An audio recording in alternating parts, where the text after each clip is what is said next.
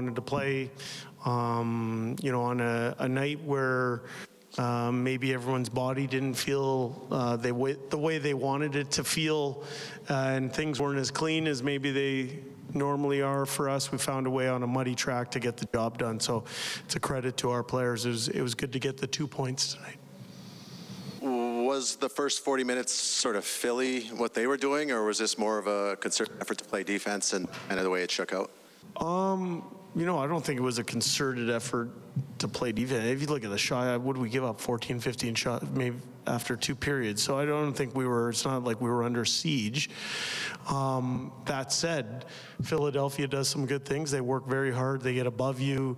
Um, they, they try and force turnovers in the neutral zone, and we were a little bit stubborn and, and not clean with our puck play through the first 40 minutes. But as I said, um, you know, we found a way in the third period, and uh, the objective coming into tonight was to win uh, the f- both points, not just one.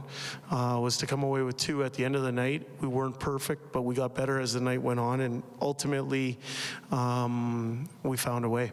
I was going to ask that. You're you kind of been walking the fence between, you know, you weren't winning, but you were still getting points. What's is there was there value in this game beyond just? Yeah, psychologically for sure, I, I think. But you know, I don't think anyone should.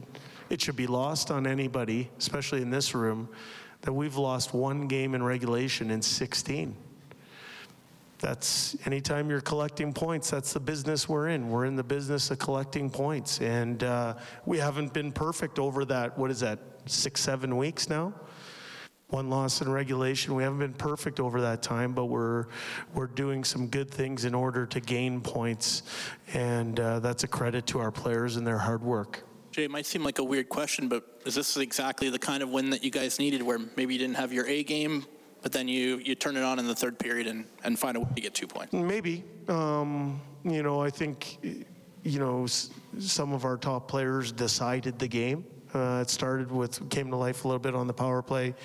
Um, but I saw other contributions as well. I saw Stuart Skinner make a huge save in the third period. I saw. Um, Devin Shore block a uh, important shot in uh, in the third period. I saw him draw a penalty. I thought that line of Shore, Ryan, and Puljujärvi was good for us tonight.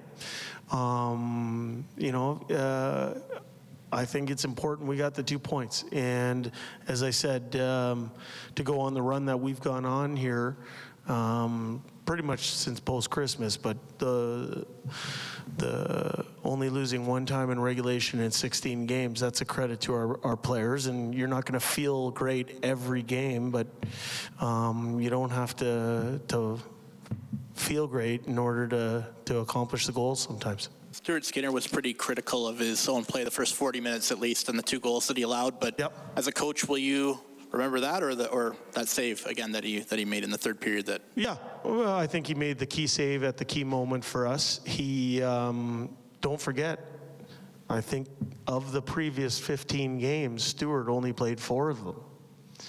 Um, so it's nice to get him back up and running. Um, you know, Jack has played well for us, and Stuart getting back up and running, feeling healthy again. You know, he was one of those players for us that had been battling uh, illness that had gone through our room.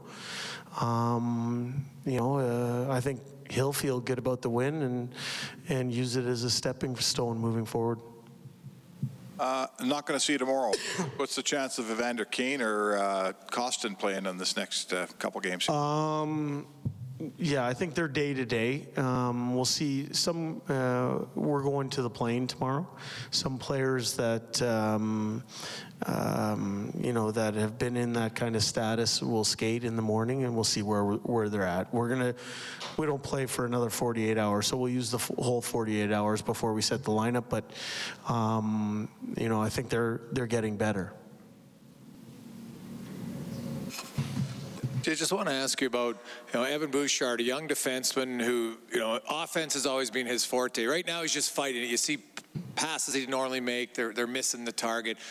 As a coach, how do you help a young guy when you can see that his, his offensive side is just not where, you, where he wants it to be? Yeah, well, I think you um, do some things uh, to remind someone of what their personal foundation is. Um, you might show video of uh, successful things in the past. Um, you have an idea or a picture uh, in terms of what makes someone successful. But I also think that you cannot just measure your game on offensive success because sometimes you go through stretches. Um, so if, if you're doing things to help the team win, um, that's important. I actually thought Evan played a really good game in Colorado, um, one of his best of the year. Um, and then uh, I thought he did some good things out there tonight. But again, it was a muddy track. But I'm proud of uh, the way our players figured it out in the third period, and and uh, wasn't pretty, but we'll take the two points. Hi, it's Shauna, and I might be a bad parent because my kids think french fries are vegetables. Hey, it's Ryan, and I might be a bad parent because I went out for wings when my wife was in the hospital after giving birth. Johnny here. I might be a bad parent because in my house, the tooth fairy gives pocket change. But we're not alone. Len emailed us and said his six year old daughter's Tarzan moment going from love seat to La-Z-Boy by curtains made him more proud than any dance recital. And Andy left his two year old at the rink. All right, guys, I'm sure we're not alone. Like Andy's kid.